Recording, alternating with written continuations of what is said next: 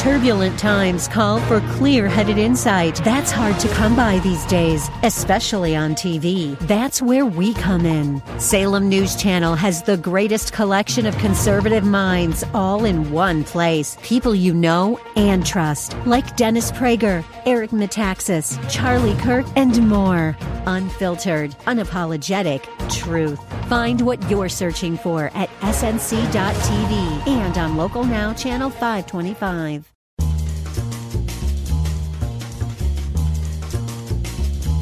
Today on the Town Hall Review with Hugh Hewitt, brought to you in partnership with the Pepperdine Graduate School of Public Policy. Congressman Mike Gallagher, chairman of our select committee on the Chinese Communist Party. Why am I learning about things as a member of the Intel Committee, Armed Services Committee, from the Montana Billings Gazette? China specialist Gordon Chang. It shows the failure of the Pentagon to understand the Chinese threat. Freshman Congressman Max Miller has not been impressed with the Biden administration's claims of transparency. Bob, what they told us is nothing. They told us absolutely nothing. From the lack of transparency to the weaponization of the federal government, the 118th Congress is pushing back. House Judiciary Committee Jim Jordan. It used to be Democrats valued the First Amendment, valued particularly the right to speak in a political fashion and not be harassed for doing so, but that doesn't seem to be the case now. All this and more. I'm Hugh Hewitt. Great to be with you. Catch my radio program each weekday live from 6 to 9 a.m. Eastern Time and on demand 24/7. Learn more at HughHewitt.com. And follow me on Twitter, please, at Hugh Hewitt. Follow this program as well, at Town Hall Review. We'll start with the continued fallout of the surveillance balloon from China that floated across Alaska, Canada, and the entire lower 48 before it was shot down off the coast of South Carolina on February 4. We are still learning more about the subsequent sightings and takedowns of the other smaller airborne objects. But I hope the American people have seen enough to recognize that we're well into another challenging chapter in our nation's history. The reason we need the new Select Committee on the Chinese Communist Party. Wisconsin Congressman Mike Gallagher is the chair of this new committee. He was a guest on my program. What do we know about what the Chinese are doing in our skies? Here's the bottom line. I think there are a few questions that remain unanswered. Well, first, there is the first incident, which is the Chinese spy balloon incident, which is probably the most troubling. And now we have these three subsequent shoot-downs, including one that transited over Wisconsin and was ultimately shot down over Lake Huron. For the latter three, the recovery effort is still underway. And until we recover the material, until we analyze it, we're not going to know where it came from or whether it was a spy balloon or some sort of other unidentified aerial phenomenon. Now, if it turns out that these were the subsequent three were from foreign adversaries, that would be a big deal. I mean, I've spoken with people at the highest level, and they understand that would be a big deal, particularly if it was revealed that these were all from China. But we don't have that information yet. For the first incident, I have not yet been satisfied with answers to basic questions such as, why didn't we shoot it down earlier? If we figured out how to shoot it down without risk of civilian casualties, why didn't we shoot it down? Why would we have known about it if it weren't for the intrepid reporting of the Montana Billings Gazette?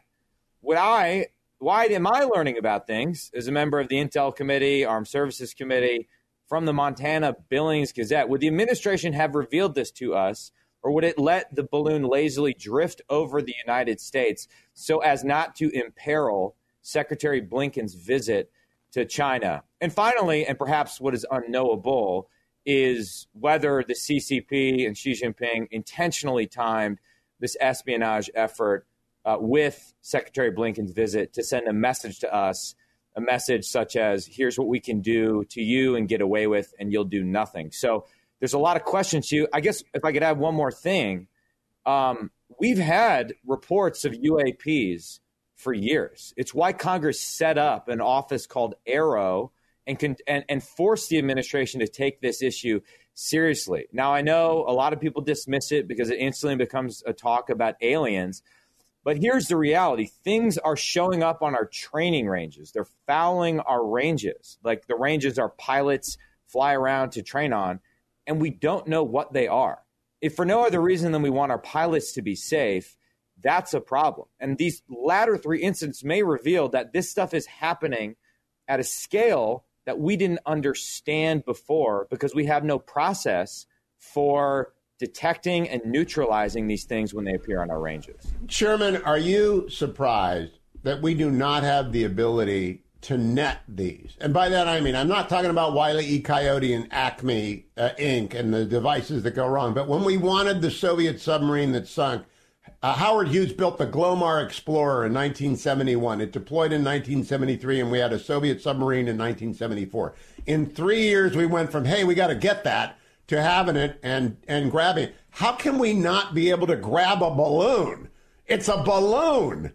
Initially, the suggestion was that, well, these are too high altitude in order to net and grab it, to which I suggest we'll bring it down to a lower altitude. But the first one, I think, was at 60,000 feet or less. So that shouldn't pose an issue. So this should be that kind of Apollo 13 moment where you lock all the nerds in a room and say, you know, if we don't have this capability already, we better darn well develop it, because this won't be the last time we're dealing with things like this. And indeed, the best option would be for us to gain control of it without destroying it, so we can grab it, look under the hood, see what's going on, reverse engineer technology if we wanted to do that, or use it for the purpose of educating the American people as to what we're facing in the Chinese Communist Party. There are times, of course, Hugh, when we need to err on the side of secrecy, particularly when you're dealing with sensitive sources and methods. But I think now is a time that demands transparency. I think once the Pentagon and the FBI and the intelligence community are finished analyzing the debris that we've recovered off the coast of the Carolinas, I think they should put that thing on display. I think they should take it on a tour of the United States and say, here's what the Chinese Communist Party is doing to us. They have no respect for our sovereignty. They're flying balloons over the continental United States. This is who we're dealing with in the CCP. And don't believe, you know, all this. Don't believe the charm offensive that we've seen in recent weeks from the CCP. Chairman Gallagher, there's a specific claim that has been made that I'd like you to speak to, and I'm not going to comment on it. I want to hear you speak to it, which is not to worry. They've got satellites. They get to see it anyway. Is there any additional spy capability that comes with a balloon at 60, 40, 20,000 feet? Or should we just throw the country open because they've got spy satellites? It made no sense to me. What do you think of that claim? I think it's totally bogus, to use a gentler term than the one that came to my mind. I can't comment on the specific capabilities, but imagine this. Okay, let's just say this was completely innocuous, or it had limited collection capability. In fact, let's just say it couldn't collect anything that you couldn't get with commercial imagery and $10.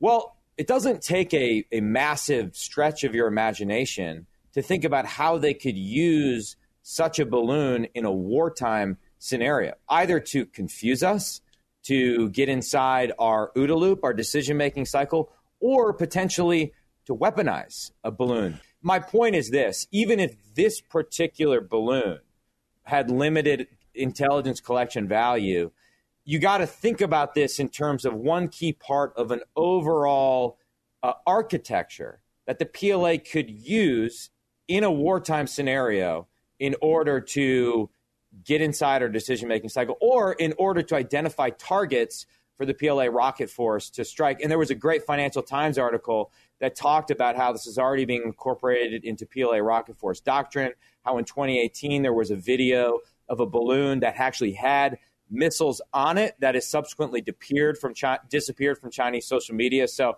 I don't buy that dismissing of it. And it also contradicts the narrative now, which is, oh my gosh, this is an intelligence bonanza. We're geniuses for letting this thing drift over the United States so as to shoot it down over the Atlantic and collect it again. So it doesn't make any sense. Last question. Are you worried that that balloon array, which drifted specifically to Montana and other triad fields of strategic nuclear weaponry, that they are gaining the capability to jam and disable our strategic forces via information interjection, that they can screw up our circuitry, they can blow the fuses, they can be like Dwayne and throw the power off? Do they have the ability to sort of EMP on a localized basis and stop us from deploying weaponry?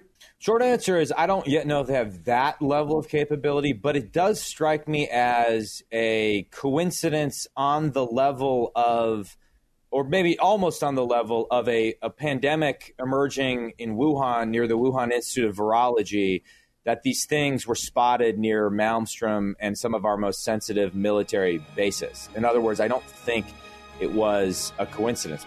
Gordon Chang has been warning about the rising threat from China for over 2 decades now. We talked about the latest with Sebastian Gorka.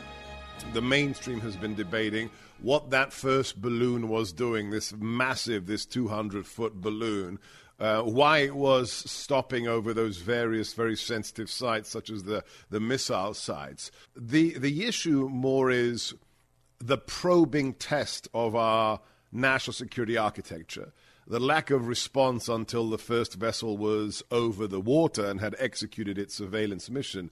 And then beyond that, the tertiary effect for me is how this ostensibly successful surveillance mission over our sovereign airspace, how that is packaged for those nations China wants to intimidate or bring into its one belt, one road global hegemonic system. It's more the how it is communicated that is rather important than exactly what was picked up. What is your response? Yeah, there's a lot to unpack there. First of all, China learned something from this balloon that it could not from any other platform, and that is it saw the reactions of certain general officers, saw the reaction of NORAD, and the reaction of the Pentagon leadership in general to an obvious intrusion into American airspace. And so that was invaluable.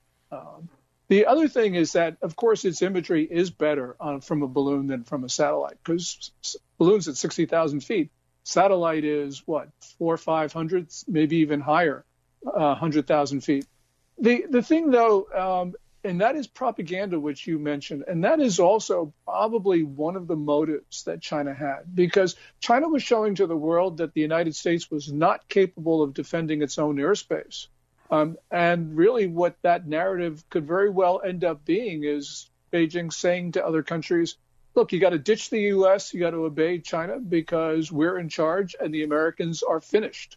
So there are any number of different benefits that China could have gotten from this. And we don't know exactly the motives for this, but we have to start assuming that what we just talked about are some of the things that ran through their minds before they authorized this.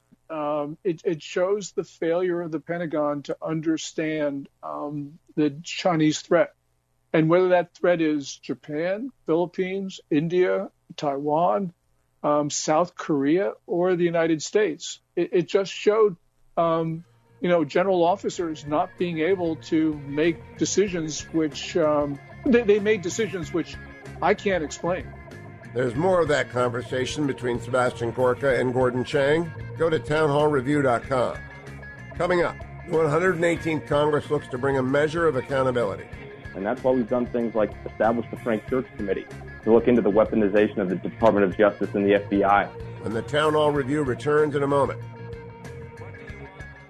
Celebrating our 25th anniversary, the Pepperdine Graduate School of Public Policy invites you to learn from one of our beloved teachers, Dr. Gordon Lloyd, in a 4-part webinar series titled The Roots of Political Economy, Capitalism versus Socialism. This free video series teaches foundational principles of free markets, as well as the philosophers behind socialism. Find out more at go.pepperdine.edu/capitalism. That's go.pepperdine.edu/capitalism.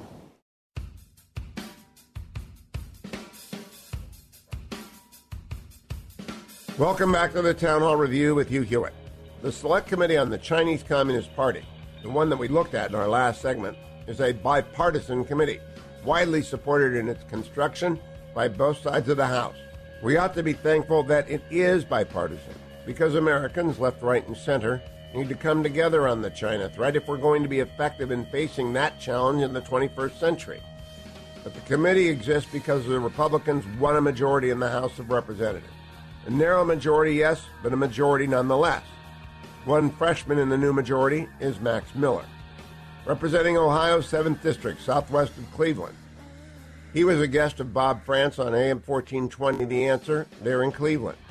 Are you finding it to be what you expected it to be, or is it worse in terms of you know, what you've been able to observe, what you've been able to learn. You are in a learning curve right now, of course, as a freshman, but is it what you thought it would be, or better or worse? My perspective on this, I believe, is a little bit different, and it's not because I'm special. No one is, for that matter. But being at the White House for 4 years and then taking a breather for 2, and then now being a member of the House of Representatives, I can tell you one thing, and that's I fundamentally believe that the executive branch has too much power.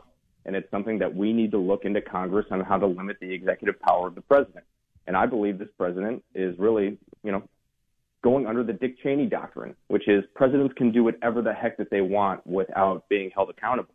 And what we're seeing right now from this administration is they are withholding information to the American people and from Congress. You saw the senators come out of their briefing, and they said this is a complete joke.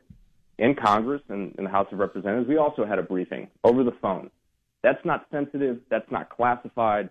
That is just happy crap that they want to, you know, say, okay, we've briefed every member of the House of Representatives, so now you can go home to your constituency and you can tell them what we just told you. Well, unfortunately, Bob, what they told us is nothing.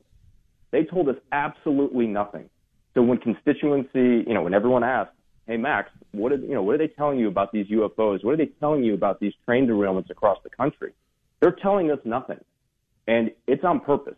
I fundamentally believe they're withholding this information from the American people, even though every American by this point has had some type of visual on a UFO and have definitely seen these train derailments within our country, and they've yet to comment on it.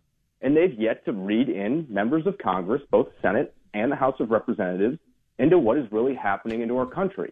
I fear that this man is using disinformation to continue to pull the wool over the American people's eyes, and this country is now burning because of it. And it's incredibly upsetting to see, and that's why I'm glad that we're there. And that's why we've done things like establish the Frank Church Committee to look into the weaponization of the Department of Justice and the FBI, and Biden himself and his entire family that's crime-ridden. These are the things that we're going to be uncovering and finally holding this administration accountable and getting the truth to Ohio 7, the rest of the state of Ohio, and the entire country. This select subcommittee on weaponization of the federal government is one we need to be watching closely. Another Ohio congressman will be heading it up. Jim Jordan is the new chairman of the Judiciary Committee. He's also the chairman of that select subcommittee. Jordan was a guest on my program. In January, in the Richmond field office of the FBI, a, quote, intelligence analyst wrote a memo. It's been withdrawn. Are you going to investigate that memo, its origins, and how in the world anyone could come to those conclusions? Of course. Someone needs to remind some folks at the FBI that we have this thing called the First Amendment. The very first right you have under the First Amendment is the right to practice your faith and not be attacked or investigated by your government for doing so. So, of course, we're going to investigate. This is as wrong as it gets. But frankly, it's sort of consistent with what we've heard from whistleblowers, FBI agents who've come talk to us about the political nature that now exists at the Justice Department and within the FBI. So, of course, we're going to investigate this. And it sort of fits in with the same thing we saw, the memorandum a year and a half ago that launched this attack on parents who were showing up at school board meetings. The idea that you're going to have the federal government get involved in a local school board matter. If there's something wrong happening there, let the local law enforcement deal with it. Don't make it a federal issue, for goodness sake. But this seems to be the pattern, and, of course, we're going to investigate all of these issues. Now, Chairman Jordan, that memo relied specifically on the Southern Poverty Law Center. It is not credible. I would like to have you subpoena the head of the Southern Poverty Law Center and talk to them about how they decided that Latin mass-attending Catholics are a national security threat. Is there any plan to get the SPLC before the committee so we can establish once and for all they are not credible? It was a couple years ago, the Southern Poverty Law Center, who said the Family Research Council was doing something wrong. And then, you know what happened? We hear this from the left all the time, and with those of us on the conservative side, we just don't like to talk about this stuff. But what happened was someone came into the Family Research Council and shot people. I think the attendant at the front desk. I'm trying to remember how that security guard wounded. It was terrible what happened, and this guy was like, if I remember, there was something about he had Chick-fil-A sandwiches he was going to bring in. It was this lefty attacking conservatives, and it made no sense. But it was after the Southern Poverty Law Center had said something I think similar about the Family Research Council, as you know what they did with the traditional Catholics. So we're focused on a number of things. The most recent that deals with some of the people you talked about there is the 51 folks who signed this now famous letter, 51 former intelligence officials, where they said that, oh, this has all the classic earmarks of a Russian information operation, referring to the Hunter Biden laptop story. So we're looking at that, and it's been interesting in the last couple of days that Mr. Clapper suddenly changed, and he's saying, well, we said it could have been Russian information operation. Well, that's certainly not what you conveyed at the time. That's not how the press conveyed it at the time, and you certainly didn't say that in just those days before the most important election we have in our country, which is the election for President of the United States. So we're focused in that area right now and beginning to get information and having people cooperate with us who were part of that 51 folks who signed that now famous letter. What about these three specific people, Clapper, Brennan, and Comey? Are you going to bring them, put them under oath, and let the American people hear an explanation of that meeting? Because I've never heard it, and I need to hear it, because I think that is the source of the Russia, Russia, Russia hoax that did so much to destroy this country's momentum in the last 5 years. Yeah. We got everything is on the table for what we're going to do. We are actively trying to get information from these various agencies. We're talking with whistleblowers. We've now our third deposition of an FBI whistleblower happens today. We've had two in the last couple of weeks. We're going to continue to build, and if that's where our investigation leads, then we're happy to do that. Congressman Goldman, after one hearing, said there's nothing there. There's no there there. Now, of course, Congressman Goldman is part of the Schiff fiasco, so it's not likely he's the best source, but he's on your subcommittee. What do you do with people who do not have ears to hear or eyes to see? Yeah, well, there used to be a time where the Democrats actually valued the First Amendment, because remember, part of this is, and we had Professor Turley as one of our witnesses last week in our first hearing. And I thought he coined the best phrase when he said, we now have censorship by surrogate, where you have the FBI pressuring and priming big tech companies, and we know this because of the Twitter files, to take action that the government couldn't otherwise take. And that's exactly what happened in the run-up to the 2020 election, and with other issues, Russia issue and everything else. So it used to be Democrats valued the First Amendment, valued particularly the right to speak in a political fashion and not be harassed for doing so. But that doesn't seem to be the case now. So I even said in my opening statement, I hope Democrats will work with us. The Constitution is not partisan. The First Amendment's not partisan. Equal treatment under the law, it should not be a partisan issue. It should be what we all embrace, because it's America. Coming up, it probably requires a new president to put in place the kind of people across the administration who understand that the government is supposed to serve the people, not target the people. I continue my conversation with Chairman Jordan on the Town Hall Review with Hugh Hewitt. Returns in a moment. Stay with us. America is giving away its inventions and technology to China. The Chinese Communist Party intends to surpass us and to be the world leader in innovative technology. The shocking new movie, Innovation Race, exposes the potential Chinese takeover of 5G and the Internet, threatening America's economic and military security. Dominating technology means you dominate the world itself. Watch the movie, Innovation Race, now on demand or DVD at SalemNow.com. SalemNow.com.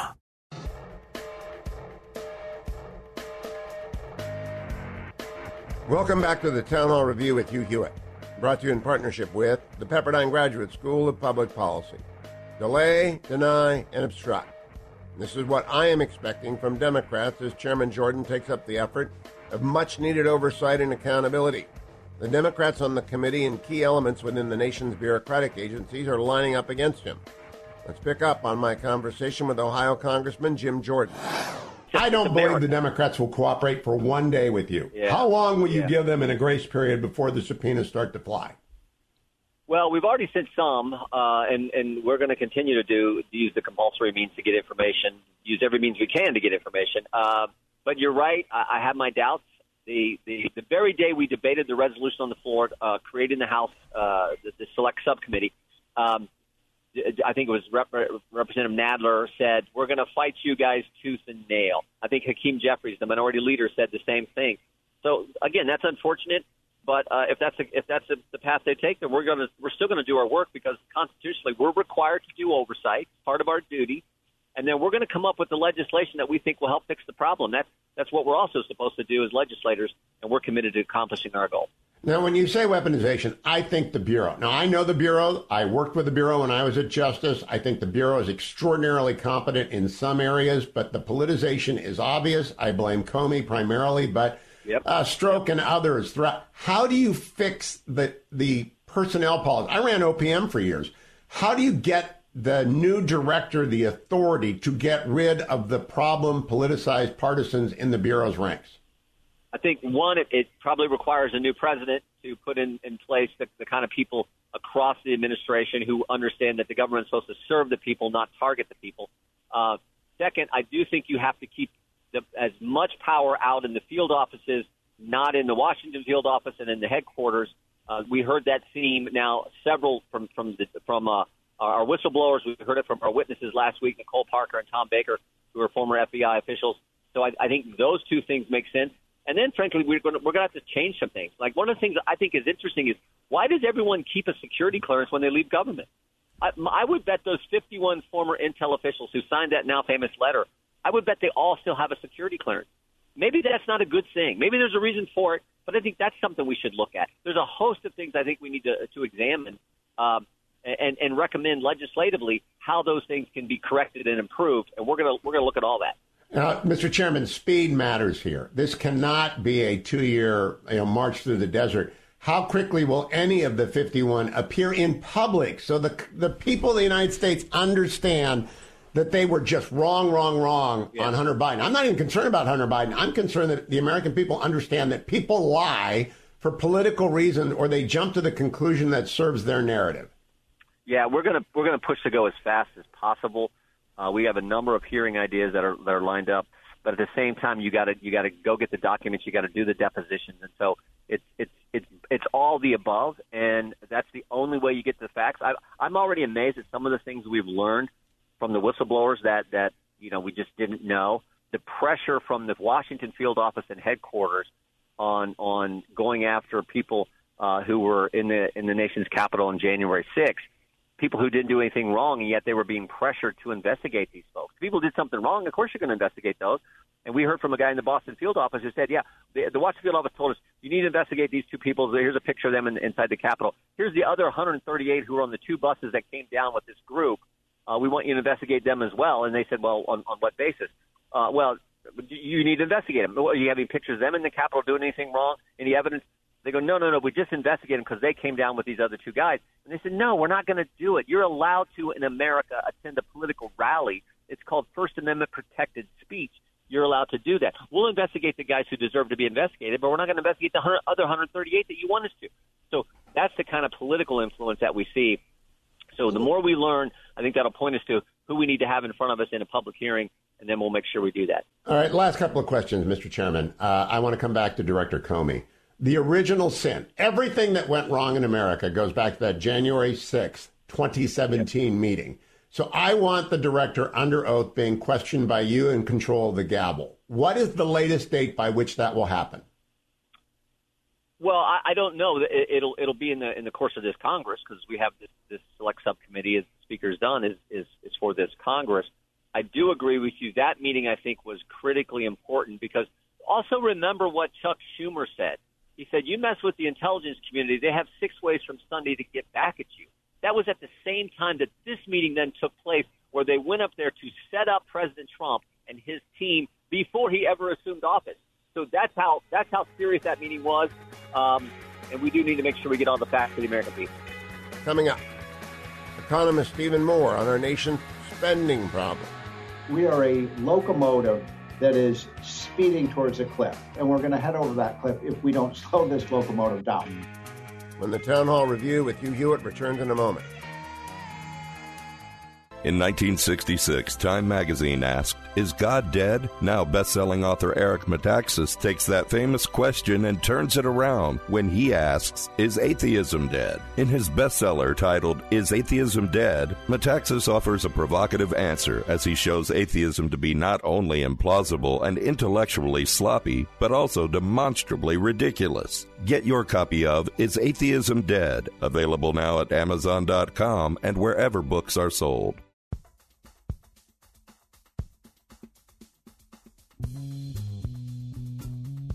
Welcome back to the Town Hall Review with Hugh Hewitt. The latest inflation numbers came out this week, and I probably don't need to tell you they were not good. You're living it, feeling it. Every time you go to the grocery store, every time you pay your utility bill, every time you fill your tank.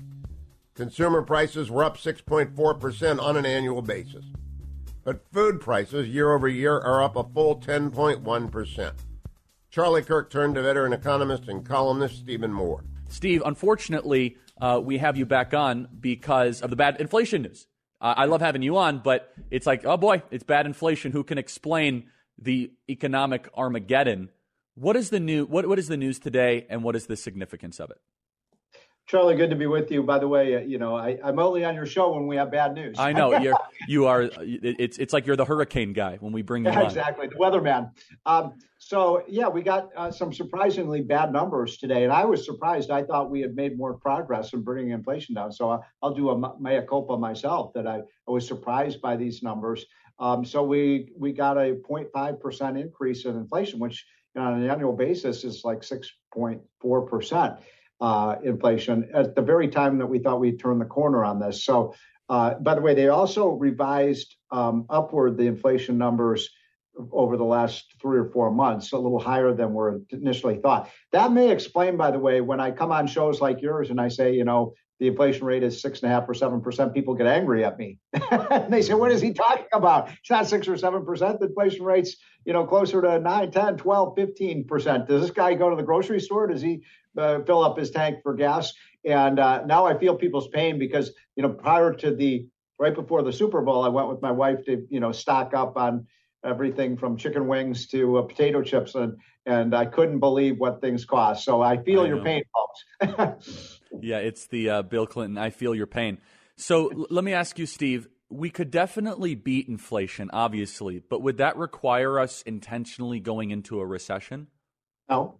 That's completely wrong. I know you're just, you're kind of regurgitating what the economic, leftists say. It's very simple. My buddy Arthur Laffer explains this better than anybody. If the economy produces more apples, the price of apples goes down. It doesn't go up. So we need to produce more goods and services. Putting people to work does not cause inflation. I hate that argument.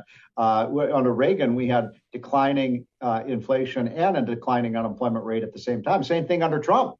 Remember, Charlie, it was only 2-3 years ago we had the best jobs numbers ever and the best inflation numbers ever. So I hate that logic that somehow you have to crash the economy to get inflation down. It's too many people at the Federal Reserve Board believe that. I want growth. I want prosperity. I want people to make more money. But we're not seeing that right now. What really worries me, my biggest worry right now is that look at the debt that people, not just the national debt, which everyone knows is out of control under Biden, but more and more Americans are going into debt just to keep maintain their current living standard. You may have seen the report on Fox News the other day that more and more Americans are having to take money out of their 401k plans to pay bills. That's a terrible idea. You pay a huge tax penalty for that. The other thing so many Americans are having, the other thing people have to do now, which is also a really bad idea, is they're running up their credit cards. Yeah, did you see the numbers out? $1 trillion on credit card debt. If you don't pay that, you're going to pay penalties 15 or 20%. It could crush you. And I just you said this last time, Steve, and I don't give, financial advice, but I will say this. Do not take money out of your 401k. That is the one piece of financial advice. That's good advice. The tax code is written for it to grow and to mature. You guys, I think, what is it, a 25% haircut, Steve, or plus income tax, or 10% plus the income tax rate? The penalty is extraordinary. It is not worth it. It is better for you to not take that summer vacation or to eat at home for a month. Please do not touch your 401ks, everybody. The tax code is merciless and brutal for you. Can you just comment on that a second, Steve? Because a lot of people are doing it. If you look at the reports, Charles Schwab and these money managers, if you go into the 94th page of their earnings call, they say this quarter we had 117,000 people request distributions preemptively from their 401k before they're 59 and a half. I'm like, whoa, that is so bad. Steve, your thoughts on that? Yeah, look, this is a nest egg, right? A nest egg that you build up over your working years so that you can, have a nice retirement. And if you start, going into that account earlier, you're right, you're going to pay a bit. I don't remember the exact number, so I can't say, but there are substantial penalties that you're going to pay. And and don't forget, we were the ones at the Committee to Unleash Prosperity back 6 months ago that did that report that was, you and I talked about, it was blasted all over the place, that people lost about $35,000 in their 401k plans because the stock market was so bad last year and because of Bidenflation. So this is like a triple whammy that people are taking to their retirement accounts. So, Steve, I know that you probably get irritated with this question, but I think it's important. Can you try to forecast the next 6 months? I think people are so uncertain. I get predictions all over the map. And if I were to get, I was just in Palm Beach and, was at one of the top clubs and was raising money for Turning Point. And the consensus amongst the ruling class is, look, things are going to get bad, but we're going to be fine. There wasn't a lot of anxiety or unease. Amongst middle-class retail investors, though, Steve, people are really worried. Forecast 6 months out. Do you think we're going to get into a dramatic 08-style recession? Are we going to see stagflation similar to what we saw in the 70s? What sort of leading indicators are you seeing that could say, hey, in August, the country will look like X? Well, I'll say this. It's very difficult to predict what's going to happen in 6 months. I've been wrong. Everybody's been wrong. Most economists predicted we'd be in a recession right now, and we're not. What I'm here to tell you is this. We are a locomotive that is speeding towards a cliff, and we're going to head over that cliff if we don't slow this locomotive down. Mm-hmm. Now, whether that's going to happen in 2 months, 6 months, 12 months, 24 months, I don't know. But I can tell you with about 99% certainty that we are on a very, very bad path right now. And this can't continue. $31.6 trillion of debt, out of a border that's out of control, gasoline prices that are rising, people going further into debt.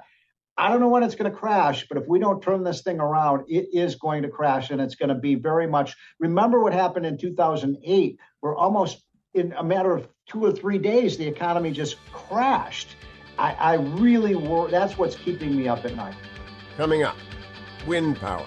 The whole thing is a bad deal for America, and it's a bad deal for the East Coast, and it's a bad deal for the state of New Jersey. New Jersey Congressman Jeff Vandrew in the final segment of the Town Hall Review with Hugh Hewitt. Stay with us. Hi, I'm Georgine Rice. This week in The Christian Outlook, sponsored by the Pepperdine Graduate School of Public Policy. We'll look at the devastation of the catastrophic loss of life in Turkey and Syria. Tragedy and death and suffering is a part of living in this fallen world. And why so many are now dead. Well, the government didn't schedule the earthquake. What it did was infect the entire system with a form of corruption, and that corruption often meant that buildings were not built to building standards. And a Christian pastor there in Turkey lost his life. His last sermon was about the resurrection. Plus, we'll look at the state of the church in China. Christians are being arrested for simply teaching their children how to pray and read the Bible. Be sure to join us and visit our website at ChristianOutlook.com.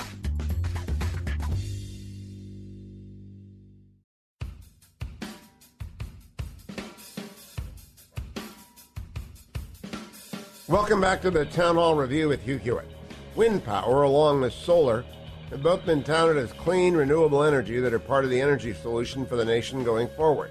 I've long favored in all of about policy anything that works, but they've been sold to us as uniquely good for the environment. The proponents of these so-called clean energy solutions don't want us to look at what is happening, in this case, in the water. New Jersey has been pushing wind off their coast, and in the last month, they've seen 9 whales wash ashore. Joe Piscopo turned to Jeff Vandrew, representing the people of New Jersey's 2nd Congressional District, from AM 970, The Answer in New York City. The Democrats are the ones jamming this down our throat. How did that happen? They were the ones who used to save the whales. So they're the ones who say, oh, clean energy. And yet now they're destroying the beach. We see it. Where is Governor Murphy on all this, sir? Well, Governor Murphy and President Biden are pushing this thing, billions of dollars worldwide. This is an international issue. Are involved when huge amounts of money are going to be made Your utility bills are going to go up in cost, and they're right for it, and they're pushing hard on it, and they don't care. The money's flowing everywhere, except the money's going to be flowing out of your pockets when you pay your new utility bills. And even the ratepayer advocate said there's going to be a definite increase in cost with these things. So just, you know, to really kind of tighten this up, it's going to cost more. It's going to hurt the environment. Yes, it's going to hurt tourism. It's going to hurt fishing. It's going to hurt navigation. And we don't even know how to recycle the blades because they're made of fiberglass. The whole thing is a bad deal for America, and it's a bad deal for the East Coast, and it's a bad deal for the state of New Jersey. And it makes these beautiful animals, these wonderful whales, when you watch them breach, what an amazing sight, and just one after another after another. I mean, at the very least, we need a moratorium to figure out what the hell's going on. Last thing here, you know what else we've lost, Joe? Our freedom.